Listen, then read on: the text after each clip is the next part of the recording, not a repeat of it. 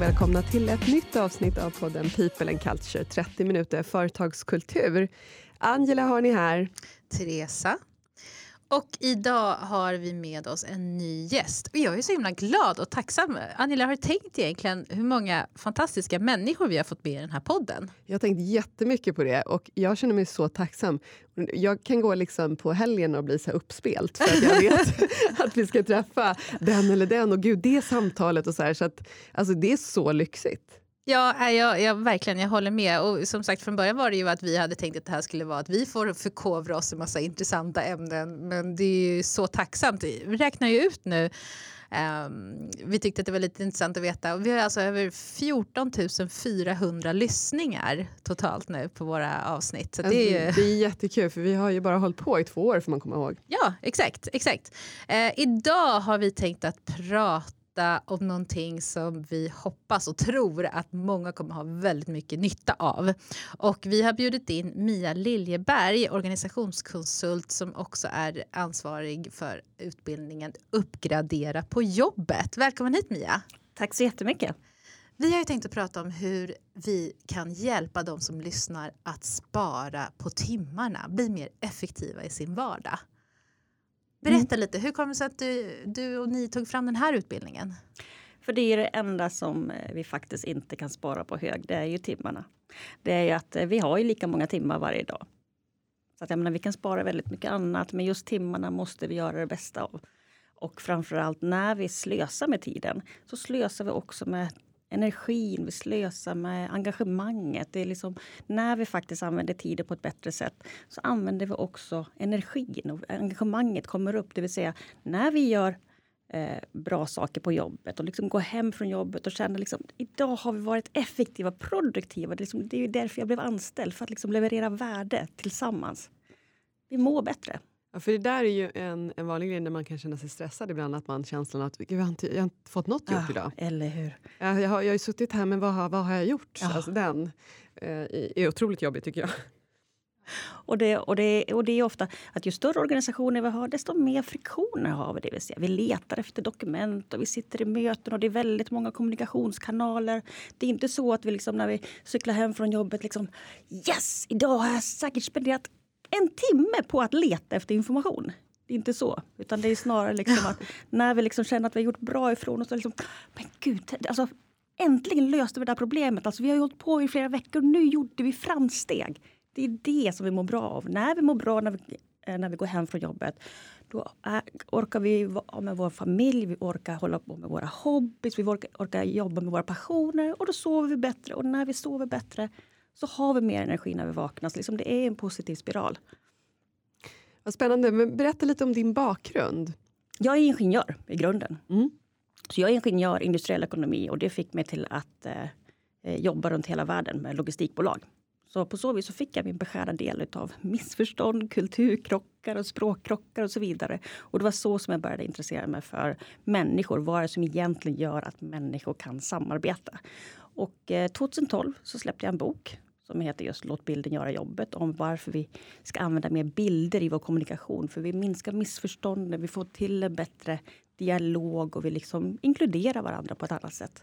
Så att sen 2006 så driver jag eget bolag och eh, jobbar just med organisationsutveckling kombinerat med verksamhetsutveckling. Det vill säga hur får vi struktur och kultur att hänga ihop med strategin.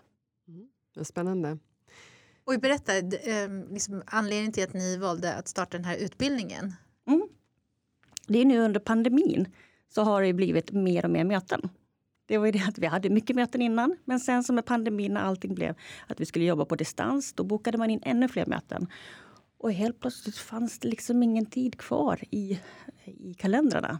Men vi behöver fortfarande vara produktiva. Så det var så som vi tog fram den här utbildningen och såg liksom att ja, men det finns små enkla tankesätt. Om man bara tänker liksom mer medvetet på hur vi jobbar så kan vi faktiskt göra väldigt stor skillnad.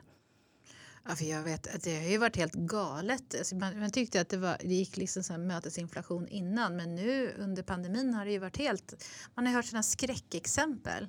Jag vet en bekant som sitter i möten hela dagarna och att folk heller inte respekterar luncher ens till och med. Man bokar in folk på lunch. Och, i, och inga toapauser. Nej. Inga pauser. Det är liksom det. verkligen från eh, från möte till möte utan att få den där lilla vardagsmotionen. Så att det är mycket, när vi började jobba hemifrån så är det några saker som försvann. Dels vardagsmotionen, när vi gick från mötesrum till mötesrum och vi, liksom, vi fick röra på oss och, och även det här små, småpratet. Så de två sakerna fick vi automatiskt när vi var på kontoret och de försvann och då måste vi ta in dem medvetet. Det vill säga vi måste medvetet tänka på småpratet. Vi måste medvetet tänka på den här vardagsmotionen. Men då måste vi få tillbaka pauserna. Och jag tänkte du också, det, det känns ju också, um, med tanke på din bakgrund också när du berättade att du har jobbat internationellt och du har jobbat digitalt under väldigt många mm. år. Så du har ju också varit med om väldigt många olika situationer och hur man måste tänka liksom, kring kultur mm. och uppsättningar på möten och allt möjligt sånt där för att det ska bli bra. Så att det, ja. Ja, för, att, för 20 år sedan då, då jobbade jag i distribuerade team. Team som fanns över hela världen. Och då fick man ju ta de hjälpmedel som fanns. Men det är ganska intressant att det är många som jobbar likadant fortfarande som innan millennieskiftet. Det vill säga vi har våra styrdokument, de ligger på intranätet någonstans. Vi har våra möten. På den tiden hade man mejl och internpost.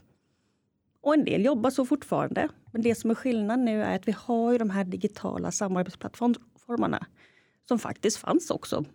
På tidigt 2000-tal så fanns ju SharePoint och så. Men så att man, nu finns det må, många nya sätt att faktiskt kommunicera mellan möten, att kunna samarbeta mellan möten. Men vi sitter fast i att samarbete sker i mötet. Och jobbar vi då i distribuerade team, jobbar vi då till exempel jobbar vi då mot USA. Jobbar ett företag som jobbar mot USA, deras eftermiddagar är inte roliga. Det är dubbelbokningar, det är trippelbokningar för det är prime time då. När liksom man har tidszonerna som går ihop. Men det räcker med att bara jobba i en svensk matrisorganisation så har du dubbelbokningar och trippelbokningar. Så att vi, vi, vi sitter fast i att samarbetet sker i mötet istället för att faktiskt tänka igenom att vad vi egentligen behöver göra i mötet. Och vad kan vi göra utanför mötet? För då får vi också upp energin i mötet. Det blir så mycket bättre möten. Men okej, okay, vi ska gå in lite grann på huret. Mm. Då, och liksom, nu pratar du om möten, att man bör se dem på ett annat sätt. Skulle mm. du beskriva liksom hur, hur, tycker du det idealiska sättet är att arbeta just med möten och samarbeten i team och så vidare? Ja, vart kan man spara tid någonstans? vart, vart, är, vart är? Jag tänker att i allt som jag kommer säga så handlar det om att utgå från medarbetaren. Och det är ofta ledare som styr tiden. Det är ledare som planerar, det är ledare som håller möten och så vidare. Så det jag pratar om det handlar om att våga släppa ditt eget ego som ledare och tänka på vad är bäst för teamet. Det är just den stora utmaningen som vi har sett. Att just att få människor att förstå liksom att okej, okay, jag behöver släppa på lite av min kontroll för att hjälpa eh, samarbetet i teamet. Så till exempel, det finns ju de här eh, fyra tankesätten som vi jobbar med. Och då är det den som har kommit upp väldigt mycket nu under pandemin. Och det handlar just om det här med synkront, asynkront. Det vill säga, vad är det vi gör i möten och vad är det vi kan göra mellan möten?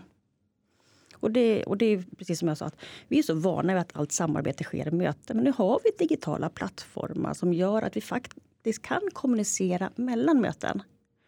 Och då finns det en del saker som gör sig bäst att kommuniceras innan ett möte eller efter ett möte. Och till slut att man får upp en, kultur, en digital kultur där man faktiskt har mycket samarbetskommunikation mellan möten. För då blir mötena mer effektiva också. Det vill säga vi får mer sändningstid i mötet. För ofta är det många som sitter passiva och tysta i möten. Och det drar ju ner energin. Det låter helt underbart. Jag jobbade faktiskt med en eh, ledargrupp häromdagen där de, de har så mycket möten och de hinner inte med. Och då var det ju bara, det var som, apropå att lyssna på medarbetaren på individen också, mm. så var det en som sa så här Nej, men jag bara önskar att vi kunde ha lite tydligare agendor innan. Ja. Så att man var förberedd. Bara en sån mm. sak. En sån enkel sak. Och, och, och, och den möter jag också. Att, jo, men vi, vi har tydliga mål. Så bara, ja, man, man kan ha tydliga mål om vad man ska göra. Vad man ska åstadkomma. Men inte i vilket format. Och det gör ju liksom att eh, om vi bara ser mötet att ja, vi ska komma fram till det här. Ja, men om vi tänker ett steg längre. För att hur ska det här materialet användas sen? Hur ska det här beslutet användas? Hur ska det här arbetet användas? För tänker vi vilket format, då blir det lättare att ha ett effektivt möte så att nästa kan ta vid. Och då får vi effektivare möten. Vi börjar tänka på varandra. Det vill säga tänker på hur kan mitt möte hjälpa nästa steg? jag kan vara tydlig med vad jag behöver av andra när de har sina möten. Att när ni ska ta fram det här så behöver jag ha det i det här formatet. Så, och då börjar vi tänka på att vi ser saker som ett flöde. Det vill säga vi ser inte bara här har vi ett möte, här har vi ett möte, utan vi ser saker, hur hänger de egentligen ihop? Så då börjar vi tänka på från att vi har massa uppgifter till flöden. Och när vi börjar se flöden, då kan vi börja se värdeflöden. Vad det egentligen som bidrar med värde. Och då kan vi börja plocka bort slöseri. Behöver verkligen göra så? Behöver verkligen göra på det sättet? Behöver verkligen den personen vara med? Behöver verkligen göra så? Och då kan vi få bort väldigt mycket slöserier. Så då har vi varit inne på från synkront till asynkront. Från att vi möts i realtid till vad är det vi kan samarbeta med mellan möten. Och vi har också varit inne på från tasks till flow, det vill säga vad som vi tänker på som uppgifter. Till exempel möte här, möte där. Till att ja, men hur ingår det här i ett större flöde, i ett värdeflöde? Vad är det som egentligen är värdet? Vad är det egentligen vi ska åstadkomma? Så det är de två stora sakerna. Kollar vi på det här med eh, det asynkrona, det vill säga vad vi kan göra mellan möten. Det är där den stora inkluderingen sker. Det vill säga, det är inte alla som är lyckligt lottade att sitta på samma fysiska kontor och kunna ses i mötet. Utan när vi kan börja kommunicera asynkront, då kommunicerar vi mellan skiften. Vi kan kommunicera mellan, mellan de fysiska eh, platserna. Det vill säga, då får vi upp en dialog. Då kan vi få upp den digitala kulturen så att alla känner sig involverade. Det vill säga, vi gör det på lika villkor. Ja, vad spännande. Jag tänker ju på, på vårt företag, Therese, även om, även om vi bara Nej. är två. Jo, eh, det, det, jag tänker på är för att min koppling är just att vi har inte tid med möten. Eh, det, det, finns inte. Vi, vi, försöker ibland men vi, vi avbokas mm. jämt. Mm. Eh, så vi måste jobba synkront, alltså mellan ja, mötena. Ja. Jag trodde du skulle säga att vi var dåliga på någonting, för nej, det är vi väl inte? Nej, nej, nej, vi är fantastiska. eh, nej men jag bara menar att just det när man blir tvingad till något. För man, ja. Traditionellt så hade vi säkert tänkt möten för det är så, det är så vi är vana att jobba helt enkelt. Vi, vi ses och så ska vi prata igenom saker och ting. Eh, men eftersom vi bara är två personer och eh, man har många hattar på sig i ett mindre företag så går ju inte det. Eh, utan vi är tvungna att använda de verktygen som finns och liksom jobba däremellan. Så det gick ganska fort för oss att ställa om kan man ja, säga till att gå ifrån det här mötesorienterade till att jobba mer mm. asynkront. Säger jag rätt nu? Precis, ja. asynkront. Så asynkront, det, hur, hur kommer man ihåg det? Jo, men tänk att det där A står för anytime eller alltid. Okay. Så det handlar om det är liksom den eh, kommunikationsplattformen som alltid finns där. Och det, och det är det som är så bra, för den, den finns ju i mobilen också. Det vill säga, har ni Teams på jobbet, ja men då, då finns ju Teams-kanalen där. Då kan man liksom, även när du är hemma eller är på resande fot, så kan du fortfarande vara inkluderad. Och det finns många sätt som eh, de här eh, digitala samarbetsplattformarna kan hjälpa till med kulturen. Hur man liksom kan eh, inkludera mer känslor och så vidare. Så att eh, även jag som kommer från en ingenjörsbakgrund och jobbar mycket eh, ingenjörsverksamheter så finns det liksom att de digitala kan hjälpa till att få in mer känslor och få in det liksom mer humana perspektivet också. Intressant, för jag tror att det är många som inte skulle sett det som det. Mm. Att, att man tänker som att men det måste vara det mänskliga mötet. Det är väl det som gör det humant. Men det är just det där när man, när man ändå har möten och inte skapar förutsättningar för det då blir det ju inte speciellt humant. Som du säger, det är, det är alltid någon som är tyst, de, får ja. inte, de kommer inte till tals. Eh, man kanske inte har liksom sett på alla perspektiv. Eh, liksom, så det är ja, intressant. Jag blir lite nyfiken, kan du inte berätta lite mer om det? För det, det här just det du sa med att det, liksom, att det banar väg, alltså det digitala. Hur, hur, hur, menar du där? Att det blir utrymme för mer känslor? Var det så du sa? Ja. ja. Är det, på vilket sätt då tänker du? Ja, men, eh, som igår höll jag en eh, utbildning i feedback. Och då pratar, många har ju väldigt mycket Eh, eh, Eh, eh, laddningar, eh, utmaningar med feedback. Och det är ju för att man vi är inte så bra på att ge feedback. Så att när vi väl ger feedback så är det den här eh, förbättrande feedbacken. För vi, vi, vi undviker att prata om det tills det går så pass långt. Och det blir så här, nej men vänta nu, vi kan bygga en feedbackkultur med massa förstärkande feedback. Och där vi liksom verkligen tar in beteende och konsekvenser. Och vi liksom hjälper till att lyfta varandra och observera beteenden. Men med de här digitala plattformarna så kan du verkligen överösa varandra med feedback. Bara det liksom att vi kan se varandra, vi kan bekräfta bra beteenden genom att i, eh, i de plattformarna så finns det liksom, det finns smileysar. Så vi kan bekräfta att jag ser vad du gör, bra, tumme upp och så vidare. Du kan göra stickers, det vill säga du kan göra dina egna kulturord. Och du kan använda MEMS. Så att jag menar, det finns många sådana sätt. Och till, till exempel i Microsoft Teams så finns det ju Praise. Där du verkligen kan gå in på värderingar.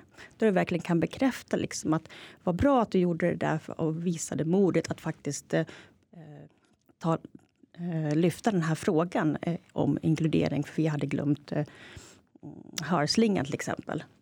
Så att jag menar, det finns många sådana sätt som kanske inte känns lika naturliga att göra i möten, men som faktiskt går att göra i skriftlig form. Och det som kommer då på samarbetsplattformen, det ligger ju kvar. Jag menar, ni har ju också eh, hållit mycket föreläsningar och fått den här feedbacken. Och en del saker spar man. Ja, till de här, absolut. när man sitter där klockan tre på en fredag eftermiddag. Bara, Åh gud, jag har så mycket att göra. Åh, åh, jag har ingen energi. Och så vänta. Då har man den här lilla foldern man kan gå och titta på. Ah, och så kan man liksom boosta sig själv. Mm. Och det är det som är så bra med det som läggs på de här digitala samarbetsplattformarna. Den finns ju kvar. Det vill säga orden som sägs i mötet, ja men det är jättebra. Men det här finns ju kvar. Vi kan ju liksom återupprepa det så vi kan ju använda det till att boosta oss själva. Mm, fantastiskt. Jag träffade faktiskt en eh, ledningsgrupp som eh, vi jobbar med som, eh, som sa det. "Ja, Vi håller på att öva oss på smileysar. Ja. Det är inte i min natur men jag, jag har förstått att jag behöver, en av dem då, jag, jag behöver göra det för att det ger så mycket av en, vilket mode jag är på, alltså vilket humör, vad är det, när jag skriver det, skriver jag det och jag är glad eller skriver jag det och jag är stressad. Alltså just det där att lägga till emojis för att liksom, kunna på något sätt liksom, göra det ännu mer eh, nyanserat, det man skriver. Precis, för nyanserna försvinner i det skriftliga och betoningen. Det vill säga en mening kan ju, kan ju betyda olika saker beroende på hur du betonar den. Men, och den får du till då med smileysar.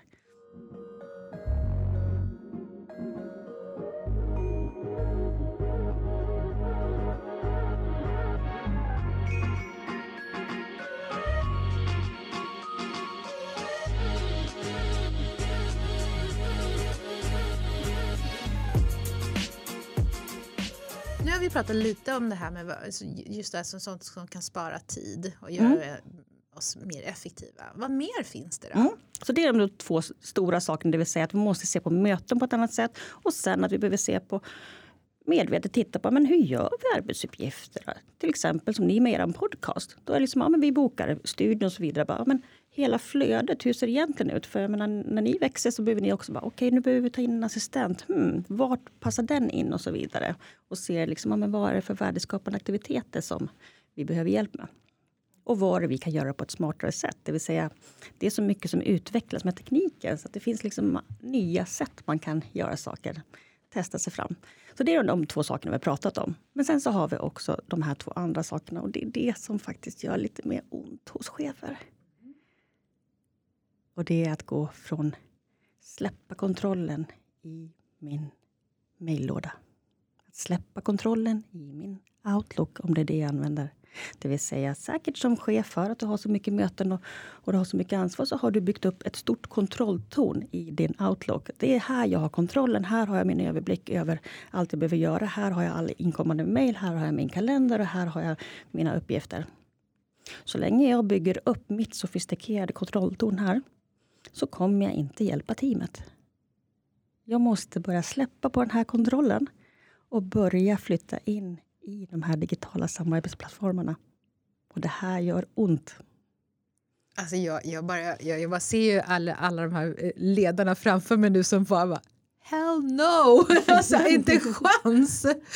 Men du måste berätta, vad då släppa kontrollen? Alltså, hur, vad, vad gör man då istället?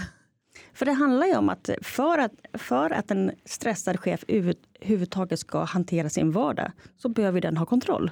Och det har, sker ofta i Outlook. Jag har byggt upp mina regler där för som, och mina foldrar. Här sorterar jag allting. Och då sitter man ju fast i att min, min viktiga kommunikation sker via mail. Och då kommer vi in på den andra som handlar om push och pull. Det vill säga så länge jag som chef sitter och mejlar ut information Säg att jag ska ha ett eh, månadsmöte. Så att jag, chef, jag ska ha ett månadsmöte. Jag skickar ut en agenda i min Outlook. Och sen får jag en ny medarbetare eller en ny person som ska vara med i teamet. Då är det jag som ska gå in i min skickat-korg vi använder vår skickat-korg betydligt mer än vad vi tror. Vi tror att inboxen är det viktiga. Nej, nej. Så många gånger som vi är inne i vår skickat-korg att vem var det som fick det här och nu ska jag skicka det här vidare. För det är det jag behöver göra då. Får jag en ny medarbetare, då behöver ju den ha, okej, okay, då behöver jag skicka om den här. Och jag behöver vilken mer information, okej, okay, då ska vi prata om det. Då behöver jag skicka om den här. Jag måste skicka om, skicka om. Då sitter jag eh, som chef fast som flaskhals och ska sitta och skicka om och skicka om. För jag har satt med det här push, att det är jag som pushar ut informationen till namngivna personer. Istället för om jag jobbar med digitala samarbetsplattformar, att vi som team har en samarbetsplattform. Vi använder Teams eller vad vi nu använder. Och det är där vi lägger informationen. Då är det respektive medarbetare som går in där som är ansvarig att ta del av informationen. Så att gå från push till pull. Och det betyder att gå från Outlook in i samarbetsplattformarna, in i Teams etc. Och det är ont. Det här gör så fruktansvärt ont. Så vad du menar egentligen är att släppa eh, besattheten av Outlook mm. och, och, snarare bli besatt av då kanske Teams eller något annat? Absolut inte besatt. Utan, men, men det handlar om att släppa egot, släppa ja. den egna kontrollen. Och det är liksom, ja. Har man en stressad vardag så är det inte det man gör. Man Nej. släpper inte kontrollen. Men just liksom att det här, det här är för teamets bästa. Att för att inkludera fler, för att kunna få till självledarskapet, för att få till att man börjar prata med varandra istället för att... För ofta som chef så blir det flaskhals, det vill säga alla går till dig. Men om du då kan liksom rikta om så att den dialogen sker i de gemensamma kanalerna. Inte nog med att du får till det att du behöver bara svara en gång på en eh, fråga så blir det att ja, men ställ frågan i forumet istället. Ställ frågan i forumet.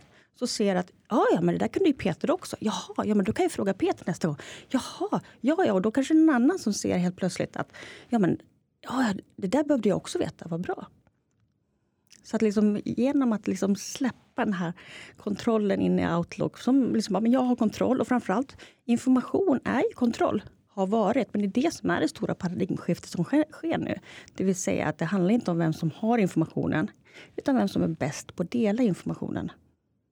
Det är den som blir den informella ledaren. Det är det som är ledaregenskap. Det vill säga jag är bra på att ge information.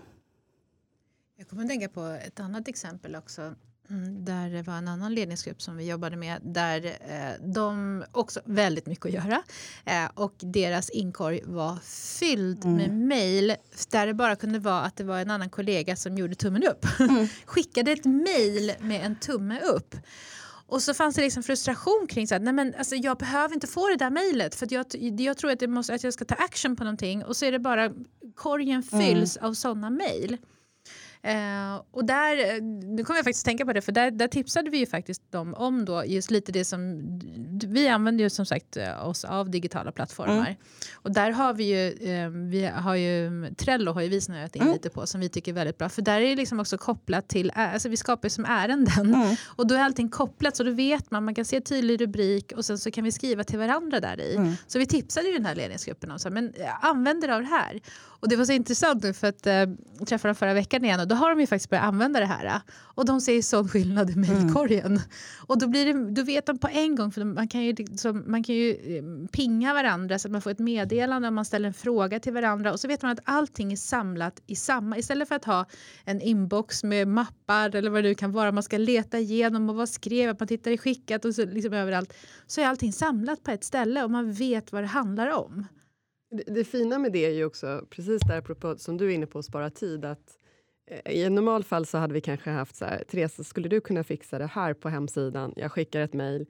Teresa tar till sig informationen, funderar när hon ska göra det och lägger upp en, liksom, då och då kan jag göra det. Och så går jag och funderar, när har hon gjort det här? Har hon gjort det ännu? Ska hon göra det imorgon eller nästa vecka? Eller har hon sett mitt mejl eller inte? Och då kan man skicka ett mejl igen. Såg du mitt mejl? Och så blir Teresa sjuk. Ja, exakt. Ja. Mm. Eh, Medan nu istället jag skriver Trello, eh, taggar Teresa. Mm. Teresa svarar i Trello, jag har mm. fixat det här och jag är tummen upp. Inga mejl liksom, och jag behöver inte fundera, jag vet ju att hon skriver det om hon har gjort det. Alltså det, det är så otroligt.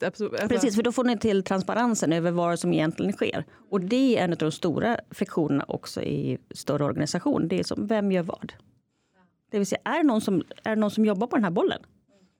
Så att saker faller mellan stolarna och sen så helt plötsligt sitter man på lunchbordet och bara, va? Jobbar ni också med det där? Ja men vi sitter... Jaha. Ja. Men, och jag vet att du nämnde också att ni har ju sett någon siffra på det, om man mm. jobbar med de här sakerna. Precis, och så som vi har byggt upp det så här är det tre halvdagar där man tittar igenom sin, sin arbetsvecka och, och så blir det liksom olika olika uppgraderingar. Att, ja, men här kan vi liksom spara in den här, här kan man liksom förkorta den möten, det här kan du lägga över det här, så här kan du jobba. Så man börjar liksom hitta de här små delarna. För det handlar inte om att vi kan eh, eliminera hela uppgifter. För så smart är man redan, så man har redan eliminerat bort allting som är helt värdeslöseri. Utan det, eh, det handlar om att hur kan vi liksom hitta de här små delaktiviteterna som faktiskt går att effektivisera. Och eh, då snittar det på 108 timmar per person. Så de, de som har gått det här, här programmet, de säger att jag kommer eh, spara in i snitt 108 timmar per år. Och det är ju bara den chefen. Den chefen får ju, får ju sen i sitt team och i sina arbetsgrupper ringa på vattnet. Just liksom att kan jag korta in mina möten? Kan jag flytta in mer saker? Kan vi skapa mer transparens? liksom, det skapar ju högre energi och engagemang i mötena. Det, det skapar en bättre nyfiken kultur över att testa och våga nya arbetssätt. Att liksom att, så att du bygger en bättre kultur genom det här. Precis som ert eh, företag som är liksom culture by design. Att göra någonting medvetet. Så är det precis samma sak med arbetssätt. Det vill säga, det här är någonting som vi inte har tänkt på. Vi bara har jobbat på. Det är ingen som har fått utbildning i hur vi jobbar effektivt eller hur vi håller möten och hur vi liksom synkar ihop digitala plattformar med möten och så vidare. Så att, men det här handlar just om by design, det vill säga men hur kan jag tänka mer medvetet? Ja, för det är, det är den där... Jag står här och tänker nu, ja, men Många gånger det man gör i organisationer när man upplever att ledarna har väldigt mycket att göra och det är väldigt stressigt då behöver man prata mer så ledarskapsutbildningar. Mm. Alltså hur ska man jobba som ledare med medarbetarna? Och man, man, man bör kanske bara ta bort möten eller försöker sådär. Men, men det man inte ser på alla gånger det är hur man kan göra det mer effektivt. Mm. och, och just det, jag tycker det är så intressant och det du säger. Det är liksom att ja, men, ta in fler digitala verktyg. Liksom, vad, vad är syftena? Se på flöden istället mm. för att bara ett, ett individuellt möte. För det är så här, hittar man den där röda tråden för jag, jag, jag, tänker på en gång, då är det, liksom så här, det, det, är många bäckar små. Mm, exakt, och det är det som är grejen. Så jag pratar om att det finns mycket friktioner. Det vill säga vi har mycket friktioner på jobbet. Det är, liksom, det är några minuter här, jag håller på att leta efter ett dokument. Har jag rätt version av dokument eller finns det på flera ställen och så vidare. Så vi har liksom många friktioner när det gäller dokumenten. Och sen så har vi eh, kommunikationen och vi har väldigt många möten. Vi har väldigt många kommunikationskanaler med mejl och chattar och grupperingar och så vidare. Så det är oerhört mycket kommunikation. Och sen så har vi eh, prioriteringen av uppgifter. Vi kan ha många ställen att leta efter vad är det jag ska rapportera min status på. Vad är det för uppgifter jag har. Så Det är de tre delarna. Och som du säger, att man har inte tagit ett gemensamt grepp. Utan det blir lite friktioner här och där. Och så, ja, så skulle man tänka på det när man cyklar hem från jobbet. Det blir så här, ja, jag har nog spenderat säkert en halvtimme på att bara leta efter information eller reda ut vilken grej som var viktigast. Men det, man tar inte det här samlade greppet. Det är lite friktioner. Man bara vänjer sig vid att ja, men det är så hos oss. Och det är det som är grejen. Att, det här, att våga ifrågasätta. Och då tänker jag liksom, om man kan liksom känna liksom, att det finns en stor nytta med det här. Jag gör en tjänst för mina medarbetare med att börja lyfta det här. Så att man liksom inte ser det som att vi börjar ifrågasätta saker utan istället vi tankesätter. När vi börjar titta titta på sätten vi jobbar och tänka på att hur kan vi göra en hälsosammare arbetsplats där vi jobbar effektivare, där vi får mer gjort genom att göra mindre. Och det går snabbare. Jag är nyfiken på lite grann din, höra vad du tänker kring just kommunikation. För du är inne på det här med olika kommunikationskanaler som jag finns Jag tänkte idag. precis samma. Ja, och, och, det där är ju många som är på och man skaffar Slack och man skaffar mm. det ena med det andra och så har man kanske Teams och man har eh, som, finns det no någon guidning liksom, hur man kan tänka? För det där kan ju skapa en stress i sig och en ineffektivitet över att information kommer på flera olika ställen och, och så vidare. Absolut, och det ser väl jag som har varit den största rädslan hos eh, ledare. Det är just liksom att jag kan mitt Outlook. Jag är herre på täppan här, det vill säga det här funkar liksom att nej, nej, nej, nej kom inte med Teams och Slack och så vidare. Liksom att man ser det som en belastning istället för som en avlastning. För man ser liksom, oh, jag har redan kontroll. Liksom, att nu blir det ytterligare ett ställe, ytterligare ett ställe. Men när man liksom börjar titta på att, ja, men, vad är det vi egentligen vill få till? Jo, men jag som chef måste kunna eh, få mitt team att vara självgående. Okej, okay, ja, men då måste jag ge förutsättningar. förutsättningarna sitter inte i Outlook, de sitter i de gemensamma plattformarna där vi lätt kan få in nya medlemmar och så vidare. Men som du säger, att det är lätt hänt att det blir väldigt mycket kommunikation. Oj, oj, oj, hur, mycket, hur ska jag kolla på den här? Och att man känner sig stressad. Och det är för att man inte har tydligheten. Utan att man måste verkligen prioritera. Att, ja, men, I det här teamet så har vi den här kanalen. Den här är jätteviktig för här är produktionskritisk information.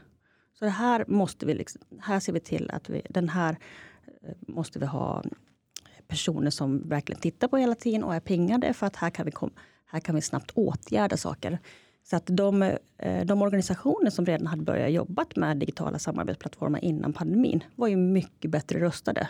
De kunde ju snabbt gå över och skapa att hade man fysiska war rooms och incidentrum för liksom hur hanterar vi kriser. Så hade man helt plötsligt, okej okay, nu sätter vi upp en eh, digital kanal. Och helt plötsligt så hade man liksom väldigt, väldigt snabbt kunnat komma ut med ny information.